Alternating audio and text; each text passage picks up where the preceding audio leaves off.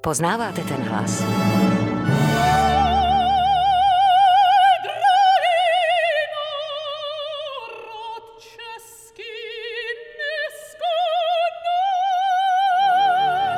Nezaměnitelný soprán Evy Urbanové. Snad nejznámější česká operní pěvkyně oslaví letos významné životní jubileum a v Národním divadle je v angažmá jako solistka opery od roku 1990, tedy polovinu života. Eva Urbanová vypráví o svých čtyřech nejzásadnějších rolích na jevištích Národního divadla. Zavzpomínáme na její debit v roli Milady ve Smetanově opeře Dalibor. Pokračovat budeme ikonickou rolí Evy Urbanové, tedy kněžnou Libuší ze Smetanovy stejnojmené opery.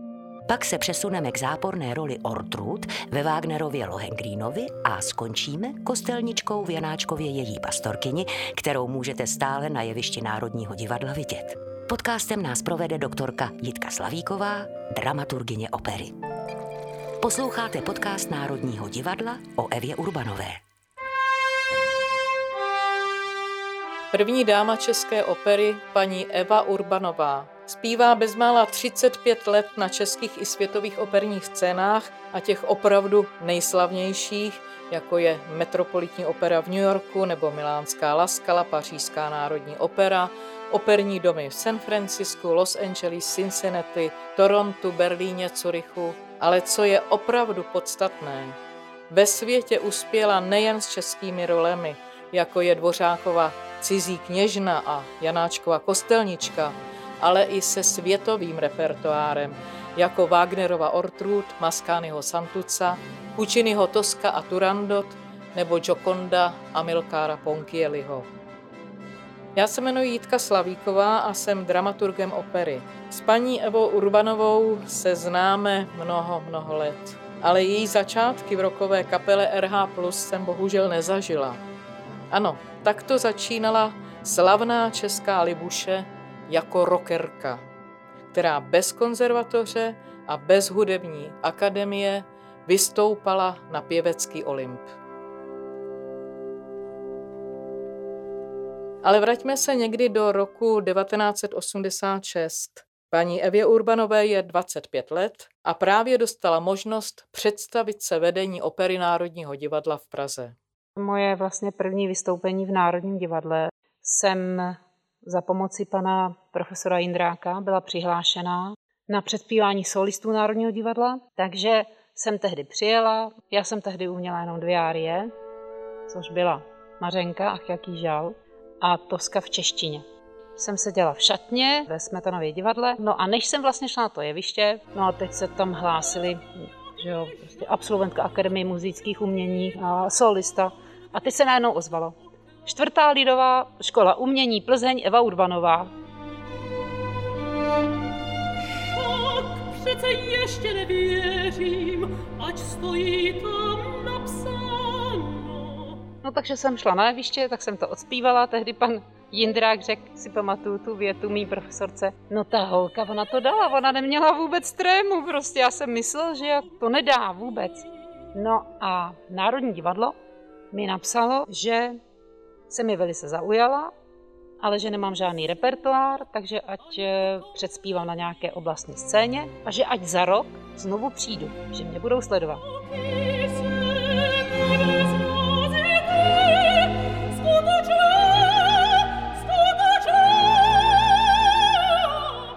Bývalo zcela obvyklé, že mladí umělci, herci i zpěváci začínali v oblastních divadlech, aby se tak říkajíc otrkali a aby si vybudovali základní repertoár.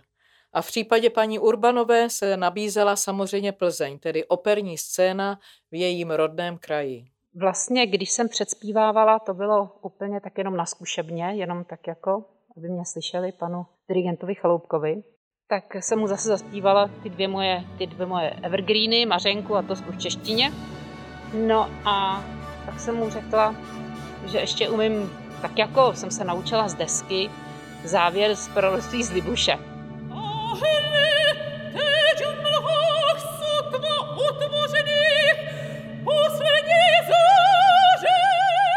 On mi začal tykat, protože jsem tehdy byla oblečená jako, jako rockerka, protože jsem šla pak zpívat rokovou muziku, takže jsem měla řetězy a tigrované sako a kožené kalhoty, číro na hlavě. No a on mi řekl, že tam mám jednu chybu. Že tam je vlastně on neskoná a já jsem udělala on neskoná a já pám, to, co jsem slyšela na desce, to jsem zaspívala.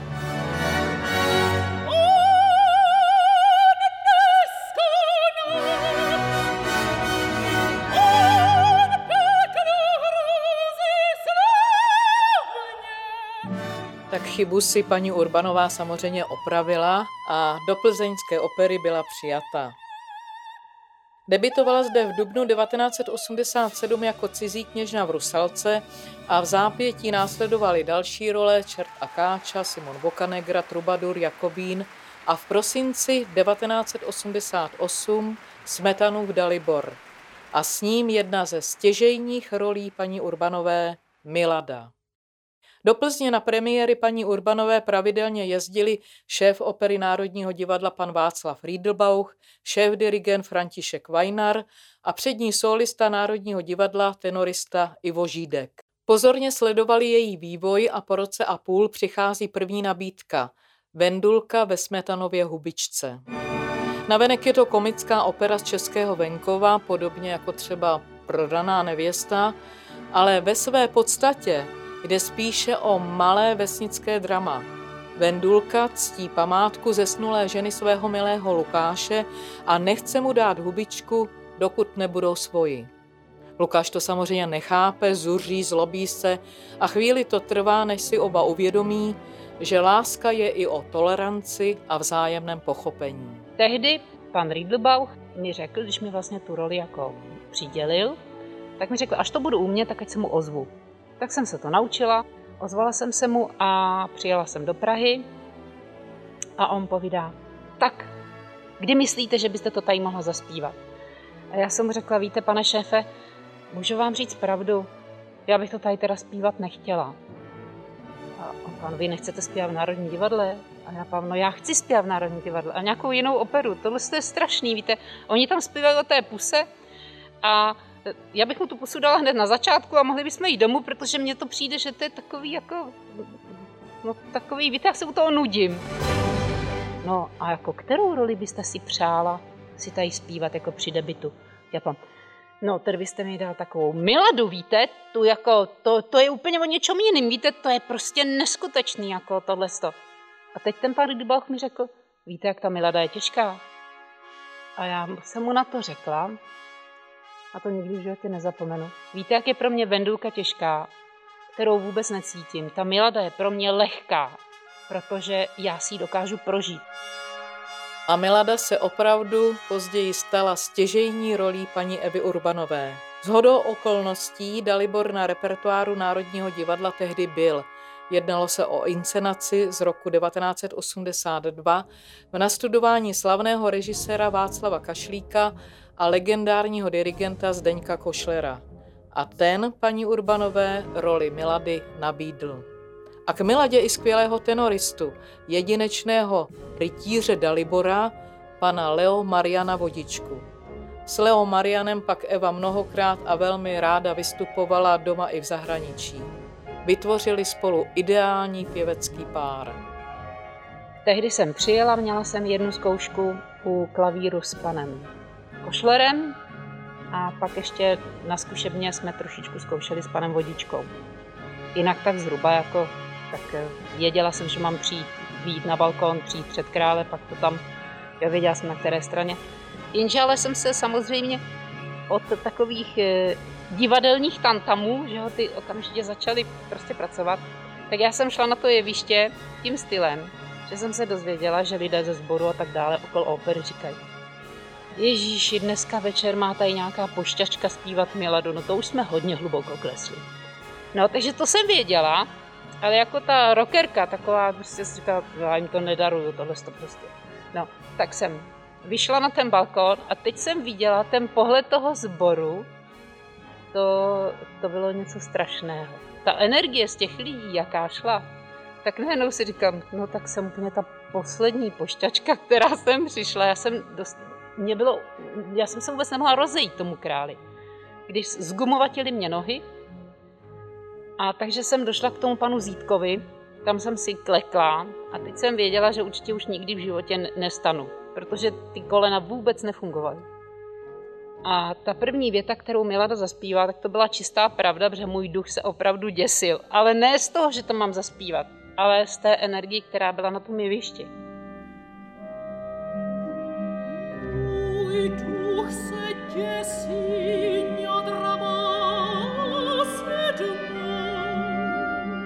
Která to bylo takové, jsem prostě cítila, tak se předveď nádhero. Takových už tady běhalo po jevišti.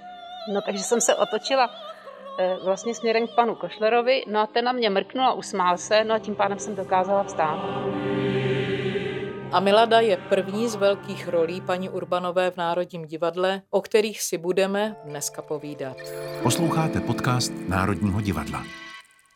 Debit paní Urbanové v Národním divadle se odehrál 16. března 1990. Dalibora zpíval Leo Marian Vodička a krále Vladislava vynikající baritonista Václav Zítek. A jak vypadala tato inscenace, kterou si mnozí z nás ještě stále dobře pamatují? Režisér Václav Kašlík byl přesvědčený, že k jevištní realizaci právě této opery Smetanova Dalibora nejsou potřeba žádné geniální nápady, a novátorské doplňky, žádný režisérismus, že úplně stačí nechat se vést geniální smetanovou hudbou.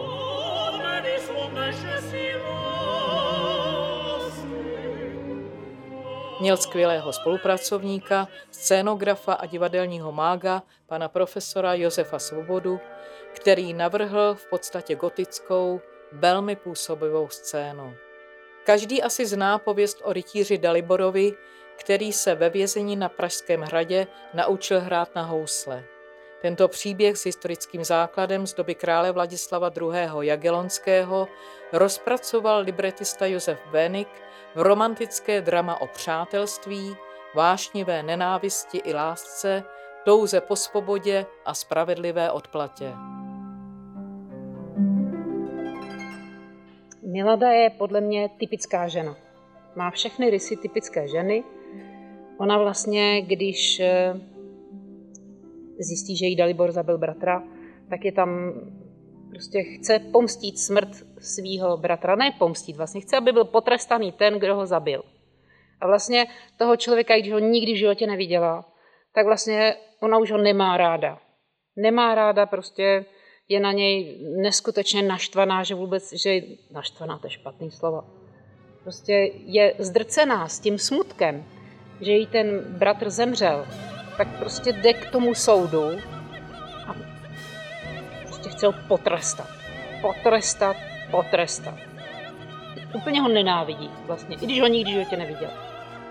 A tam je právě ten neskutečný okamžik, že už vlastně v té šatně se musíte nadopovat takovým tím nenávidím ho, prostě protože když se zjevíte na tom jevišti, tak už musíte to mít všechno v těch očích. Musíte to mít v tom těle, ve všem. Protože když ten Dalibor přijde, tak tam musí být ten neskutečný střih.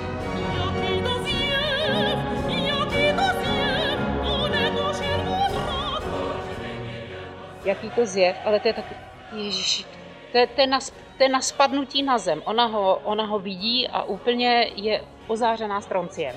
Ona úplně vlastně vytěsní ten smutek potom svým, ona na to zapomene, protože od toho Dalibora i slyší, jak tomu vlastně došlo, že vlastně napřed, že jo, mu zabili jeho přítele, pak on se chtěl pomstit, takže vlastně oni jsou úplně vlastně stejní jak eh, charakterově.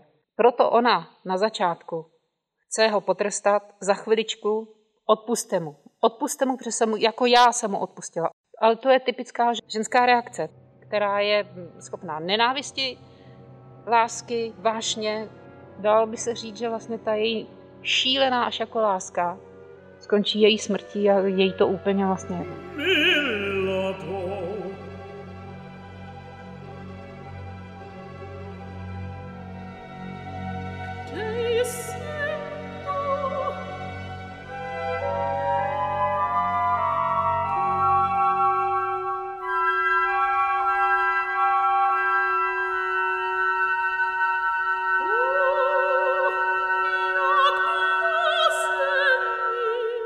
Co jsem vždycky milovala, tak bylo umírání Milady.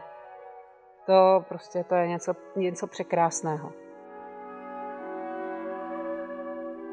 A když eh, zpěvačka tam dokáže ještě udržet ty piana a opravdu piánku, to tam všechno tak jako jenom se s tím pomazlit, což je po celé té opeře neskutečně těžké, tak prostě to mám pocit, že je to pak dokonalý.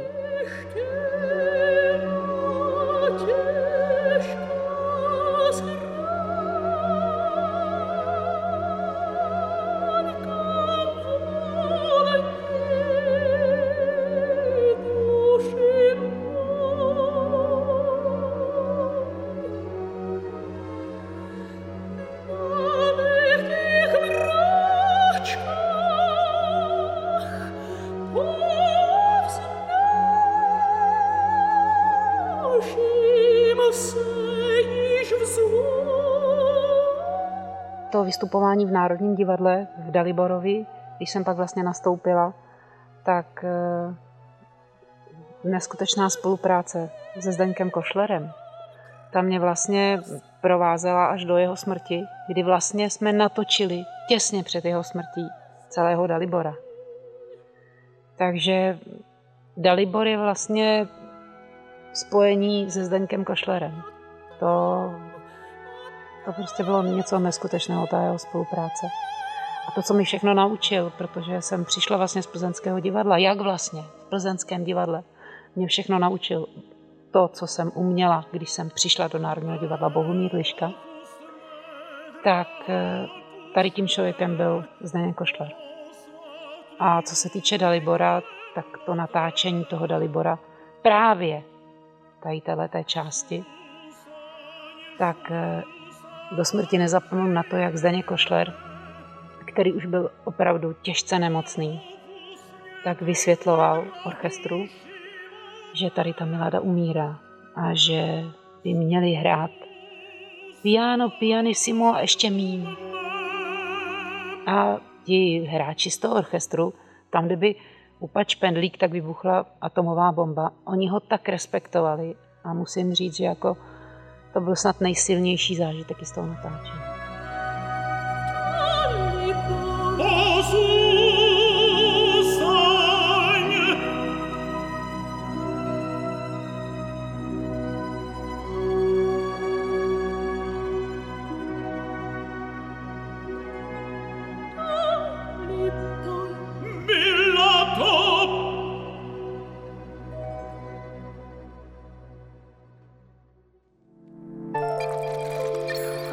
Posloucháte podcast Národního divadla. Já si pamatuji, když jsem se začala učit zpívat na základní škole, tehdy mě učila Markéta Stenadová zpěvu, a tam mi ve 13 letech mě řekla, ty budeš jednou líba. To byla bývalá operní pěvkyně, byla to mezosopraniska. A já tehdy jsem poslouchala tak skupinu Queen, asi tak nějak jako a já pam, a to jako myslíte, jako jakou líbu? No libuše, ne? Já pam, Teď mi šlo hlavou, no určitě, já budu zpěvat někdy nějakou libuši. To prostě vůbec mi jako, prostě nepřišlo možné. A ona pá, ty budeš dramatický soprán? Já pám, jak vy můžete vědět ve 13 letech? Já ti říkám, že budeš dramatický soprán a budeš libuše. Budeš vynikající libuše.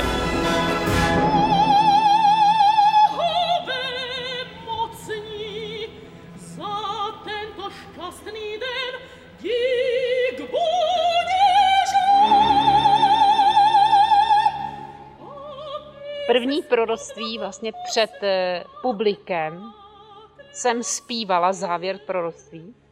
Jsem zpívala, když byla sametová revoluce a byly takové ty meetingy, že jo? tak v plzeňském divadle jsme to naskoušeli od Jiřího Spoděvera a já jsem tam aspoň můj drahý český národ neskoná zaspívala, lidi brečeli a bylo to úžasné, takže to bylo moje první vlastně proroctví opravdu před lidmi, aspoň kousíček, to bylo v 89. roce. To obrovské dojetí nechybí po Libušině proroctví paní Urbanové ani dneska, včetně doslova bouří potlesku. Inscenace měla premiéru 11. května 1995. Režisér Petr Novotný a kostýmní výtvarnice Irena Grajfová vyvolali zpočátku svou Libuší poprask, protože na místo tradičního slovanského hradiště, bílých říz a dlouhých copů, jak to známe z obrazu Mikuláše Alše, jsme najednou v šerém pohanském dávnověku. A kostýmy, ty byly inspirované slovanskou epopejí Alfonze Muchy. Přesto, nebo možná právě proto se inscenace udržela na repertoáru až do května 2017 a paní Urbanová v ní vystoupila celkem 55krát.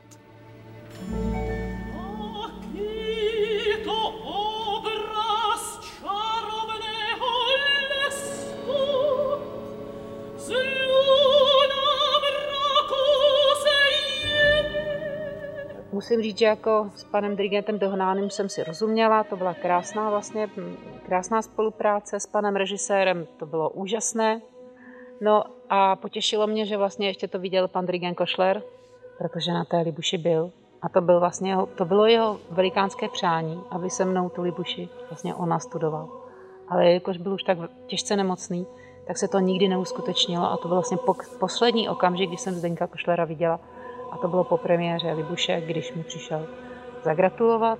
On tehdy vlastně, když jsem přišla do Národního divadla, tak mi řekl, no vy budete taková Libuše, no to musíme udělat, tu Libuši konečně na ní máme hlas, takže prostě to uděláme a pak přišla bohužel ta jeho nemoc a už se to neuskutečnilo s ním. Takže vlastně v roce 1995 se to uskutečnilo. No a 25 let se to hrálo, myslím, že jo, ta inscenace. A 25 let, čtvrtstoletí to vydrželo. Takže jako to je vlastně, bylo by si asi nejdéle hraná moje inscenace, které jsem já vystupoval. Jsem velká vlastenka. Pro mě byla neskutečná čest, že jsem vůbec se mohla stát solistkou opery Národního divadla. A že jsem si mohla zaspívat Libuši, což podle mě byl jako pro Češku můj největší vrchol. Vždycky jsem se nejvíc těšila na proroctví, protože tam se musíte opravdu dostat do takového, dalo by se říct, i jako vy, ten, jako i ta představitelka, do takového tranzu, že diváci v hledišti vám to musí stoprocentně věřit. A hlavně musí vám rozumět. Musí ty lidé přesně vědět, co jim říkáte. Když vám nebudou rozumět, tak je to jenom hudba a tóny. A ty diváky nestrhnete. Ale když prostě vám rozumí a teď mají pocit, že vy to opravdu vidíte, to, co říkáte, tak to je pak, to je pak podle mě Libuše.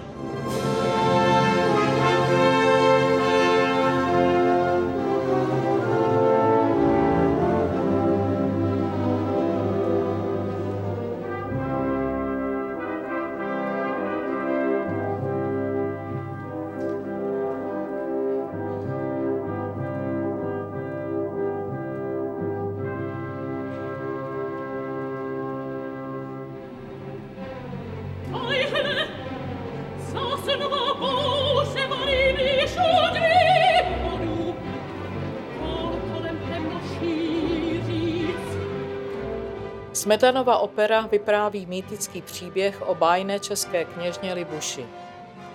Tu hlavní zápletku vyvolá spor dvou bratří Chrudoše a Šťáhlava o dědictví po otci.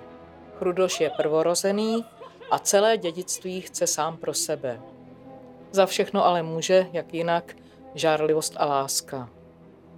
Kněžna Libuše vyřkne spravedlivý soud. Oba bratři se podělí rovným dílem. A v závěru potom, jak všichni víme, zpívá ono nádherné proroctví, věští budoucnost českého národa.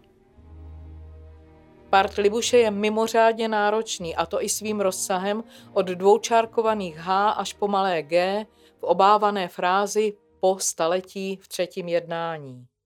Ale velmi obtížné místo je i v prvním jednání, kdy Chrudoš po vynesení rozsudku urazí kněžnu Libuši – Říká běda mužům, kterým žena vládne.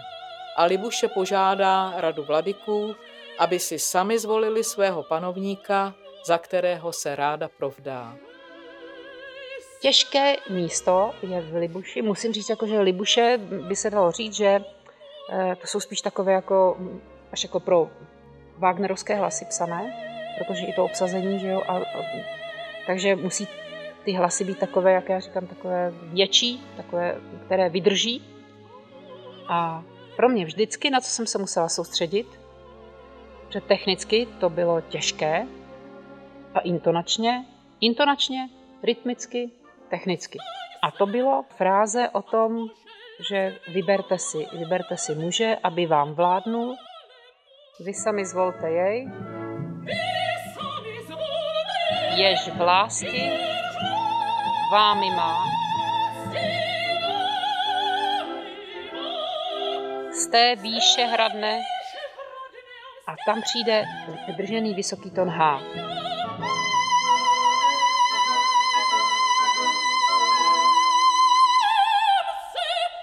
Já vdám se. A ten je opravdu těžký, protože předtím je to intonačně těžké, rytmicky těžké, velice únavné a pak musíte ještě vydržet takové nejtěžší, podle mě, to je pro mě nejtěžší, vždycky bylo nejtěžší místo v Libuši. Jinak proroctví, to prostě to smetana, asi jsem říkal, on snad mi to tam napsal, jak to chci.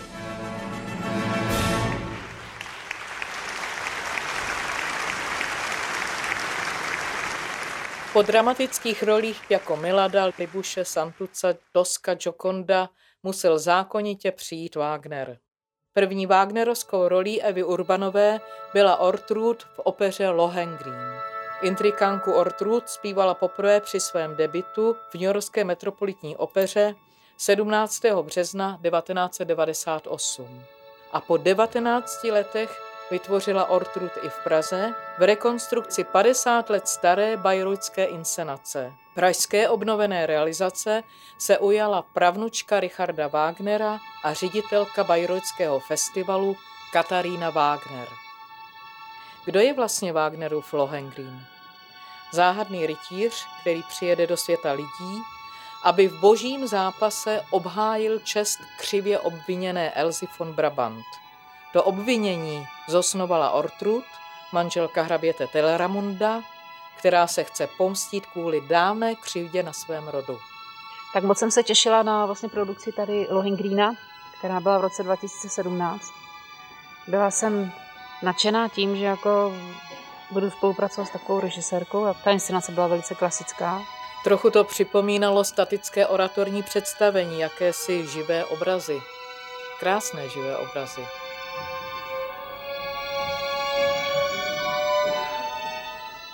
Ortruda to je neskutečný živel, je to teda negativní postava. Vlastně Ortruda je ctižádostivá, neskutečně ctižádostivá žena.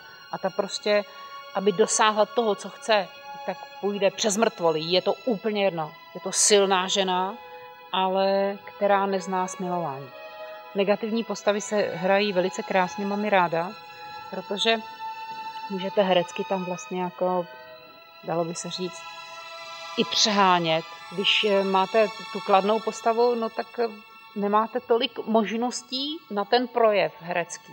A to Ortruda teda skýtá, teda musím říct, neskutečnou škálu. I když vlastně moje první vystoupení v Lohengrínovi bylo v Metropolitní opeře a to byla režie Roberta Wilsona, to bylo moje první setkání. A tam teda mi zase moc prostoru nedal, protože jsem musela přesně plnit po jeho pohyby, jeho chůzy, prostě byly značky všude, takže všichni museli přesně dělat to, co on řekl v pravý okamžik.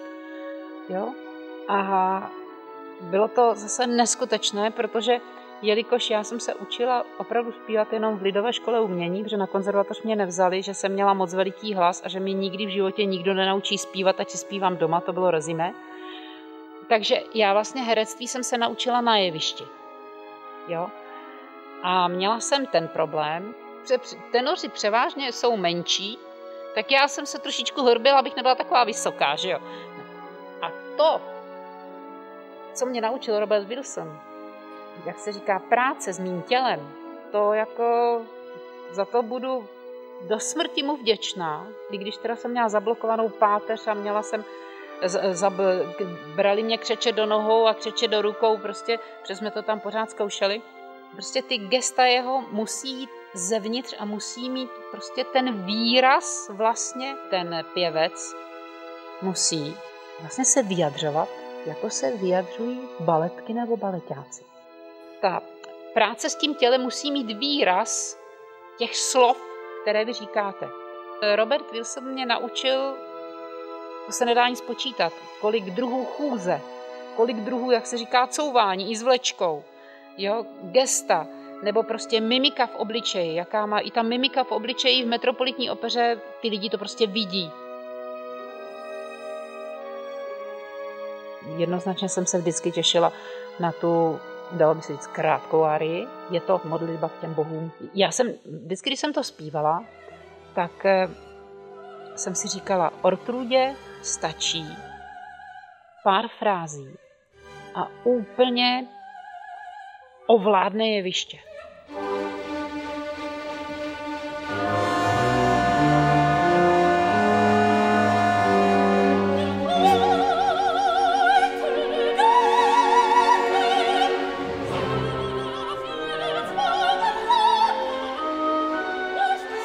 Vlastně už jenom ten začátek té její árie, když tam začíná těmi slovy o věční bozy, k mé se pomstě spojte.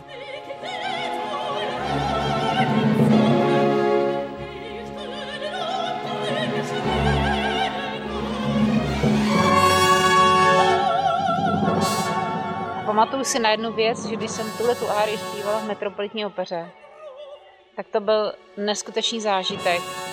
To dunělo, dunělo celé jeviště, ta podlaha se pode mnou chvěla, když prostě ten orchestr začal prostě hřmět. To mi to chvilka, ale mě úplně se třásla podlaha pod, no, pod nohama a to máte pocit, že opravdu se něco děje mezi nebem a zemí a že vy opravdu máte tu sílu něco takového způsobit.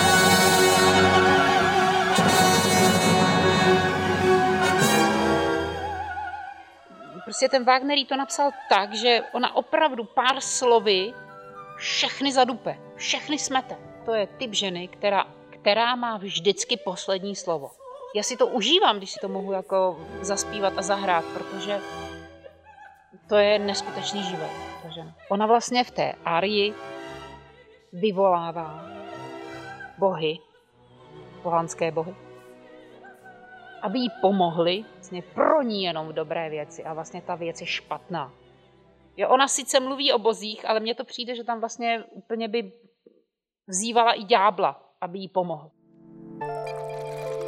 Posloucháte podcast Národního divadla. Dalo by se říct, že vlastně k mojí, musím říct, asi nejlepší roli, to můžu říct, jsem se dostala úplně náhodou. A to bylo vlastně měsíc předtím, než začaly zkoušky na inscenaci v Národním divadle, kterou režíroval pan Průdek a dirigoval pan Jiří Bělohlávek, tak tehdy paní Randová odřekla. A oni mě řekli, jestli by jsem se to narychlo nenaučila, tak jsem se to učila asi tři týdny. A pak jsem začala zkoušet a vlastně tu premiéru v 97. jsem zaspívala.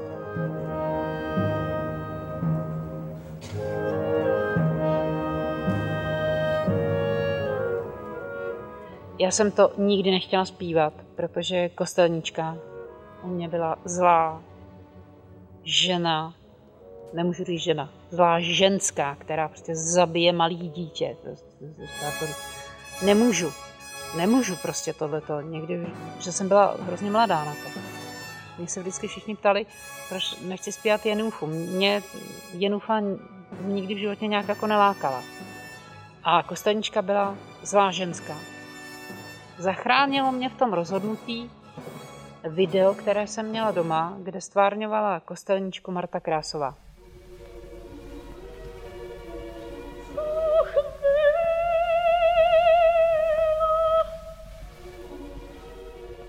A najednou jsem zjistila, najednou jsem to celé probrečela, když jsem se na ní dívala.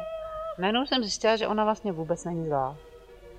Je to, je to normální žena, která má jak se říká, jako každý člověk, trošičku takovou máme, všichni máme takovou vadu, že prostě myslíme trošku taky na sebe, než jako myslíme na ty druhé. A to bylo to jediné, které vlastně z toho jeho charakteru by řekla, že to byla jediná negace, nebo jediná špatnost v tom jejím charakteru. A kdyby nebylo této nahrávky, tak já jsem snad nikdy v životě tu kostaničku nespívala, protože bylo, já jsem k tomu vůbec neměla žádný vztah. Opravdu byla to zlá ženská. A také se snažím, když to stvárňu, tam mít tolik, dalo by se říct, hereckých, ne hereckých, prožitkových, že tam herectví žádné není. Podle mě to si musí člověk prožít od prvního tónu až, až do posledního. Aby tam bylo spoustu takových ploch a spoustu takových rovin.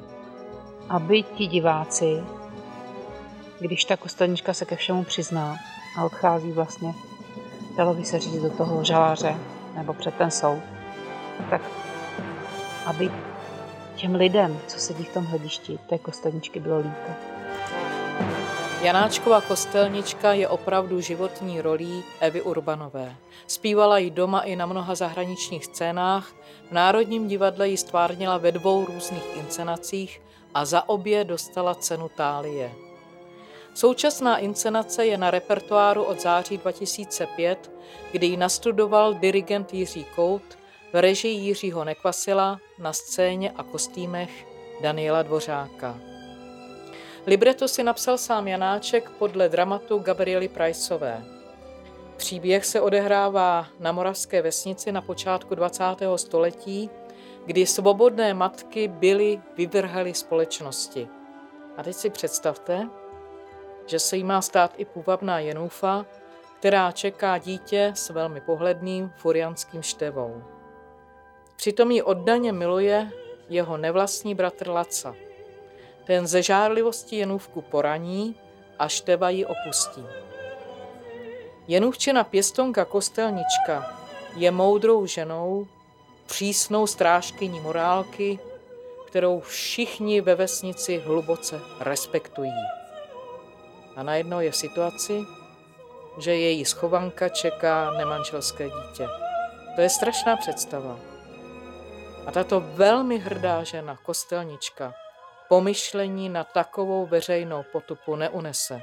Když si uvědomí, že Laca stále chce jenůvku, ale bez števova děcka, rozhodne se dítě zabít.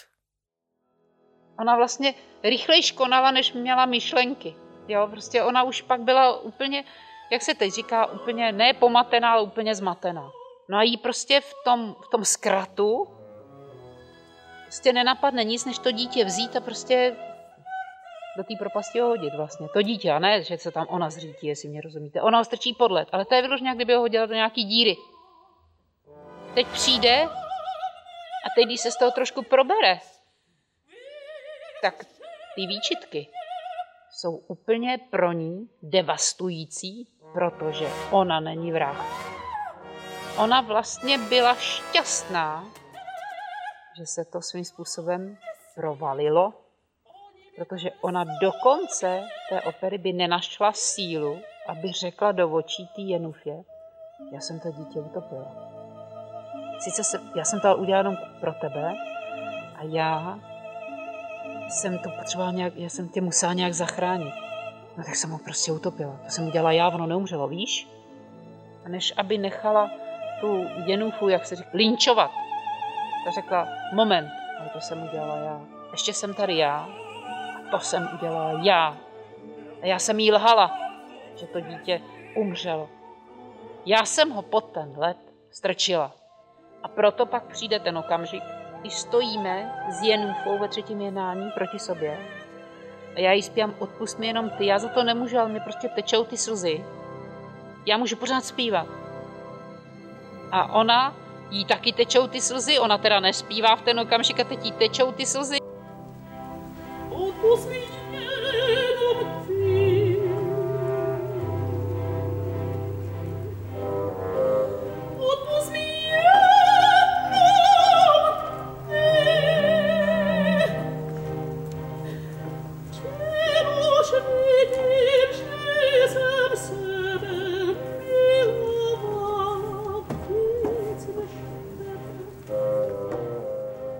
Jsem si vlastně teď ujasnila to, že jsem milovala víc sebe než tebe, no. Protože co by řekli o mně? O mně. Oni by si na mě ukazovali, ona to tam říká. Oni by si na mě ukazovali ty lidi. Vidíte tu kostelničku? Ona tady říká, jak se má žít, jak se máme chovat morálně. Vidíte ji?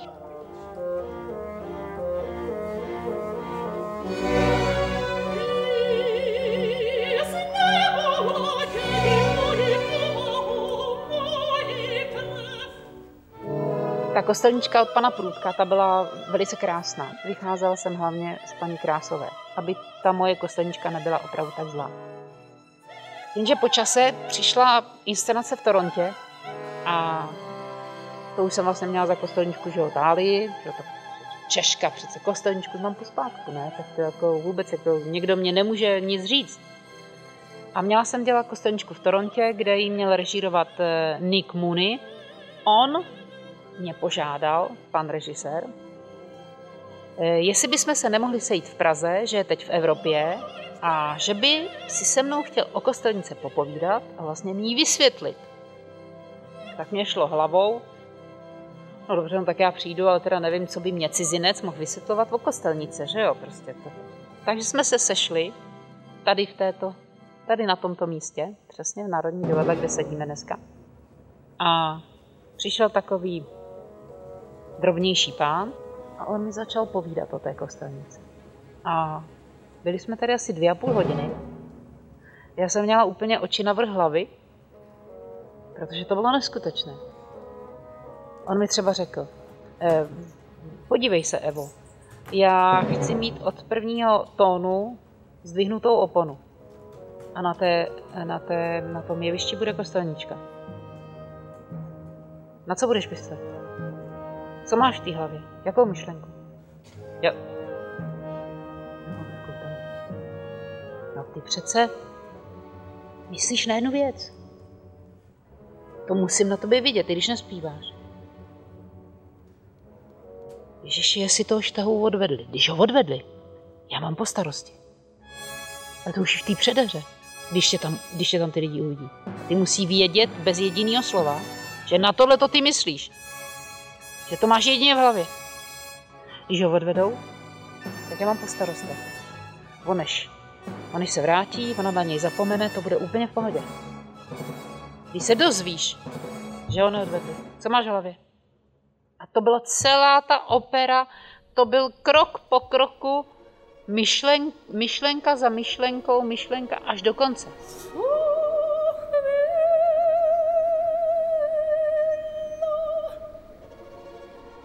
On chtěl, abych během celé té árie měla to dítě eh, v, to, v tom povíjánu, abych měla v ruce. A pak, abych ho rozbalila na tom jevišti, na forbíně. A on bude ti hodně vadit, když bude na dálkový ovládání. To dítě se začalo hejbat na tom jevišti. Začaly se mu hejbat ručičky, nožičky, hlavička. To, v ruce se mi to hejbalo, když jsem zpívala tu árii. On pá, udržíš to, dokážeš to ustát?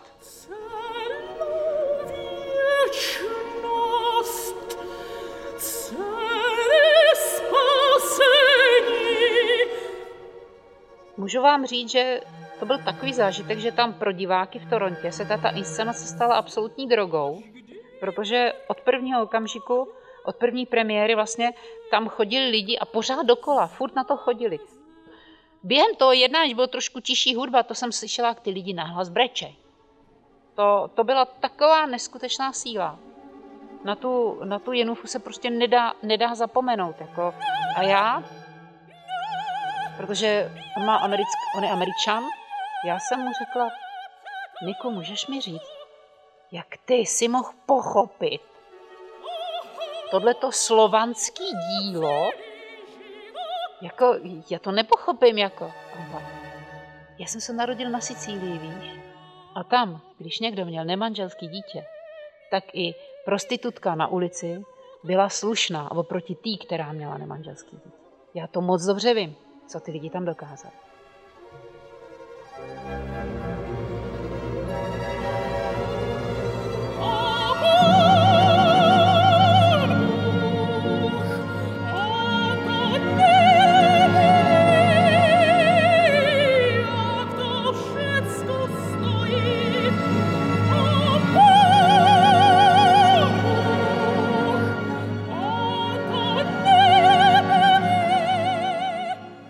té doby jsem začala tu kostelničku hrát úplně jinak. Já jsem zpívala moc krát kostelničku v cizině. A v cizině je Janáček prostě vždycky plný. My máme raději tu prodanou nevěstu protože to je takové bezstarostné a my si jdeme do toho divadla odpočinout, tak jako aby jsme byli pozitivně naladění. Je to v mentalitě národa. My, myslím si, že český národ má v sobě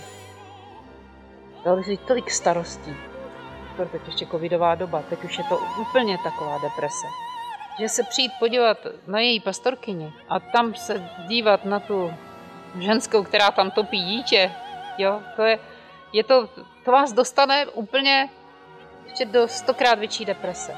Ale já si myslím, že když jdete do té hloubky, dokážete se do toho položit, protože si myslím, že lidský život není jenom, proč bychom se netěšili. A když se toho přestaneme bát, pak ta její pastorkyně bude přesně tak plná, jako je to v cizině. Protože ti lidé, i když tam jdou na to strašlivé drama, jak jsem vám říkala v tom Torontě, že ty lidi brečeli úplně na hlas, tak ono je to vlastně tak jako očistilo. A oni se těšili, že zase si tam budou takhle krásně zabrečet. Takže já všechny zvu, ať si jdou krásně zabrečet na její pastorkyni z Národního divadla.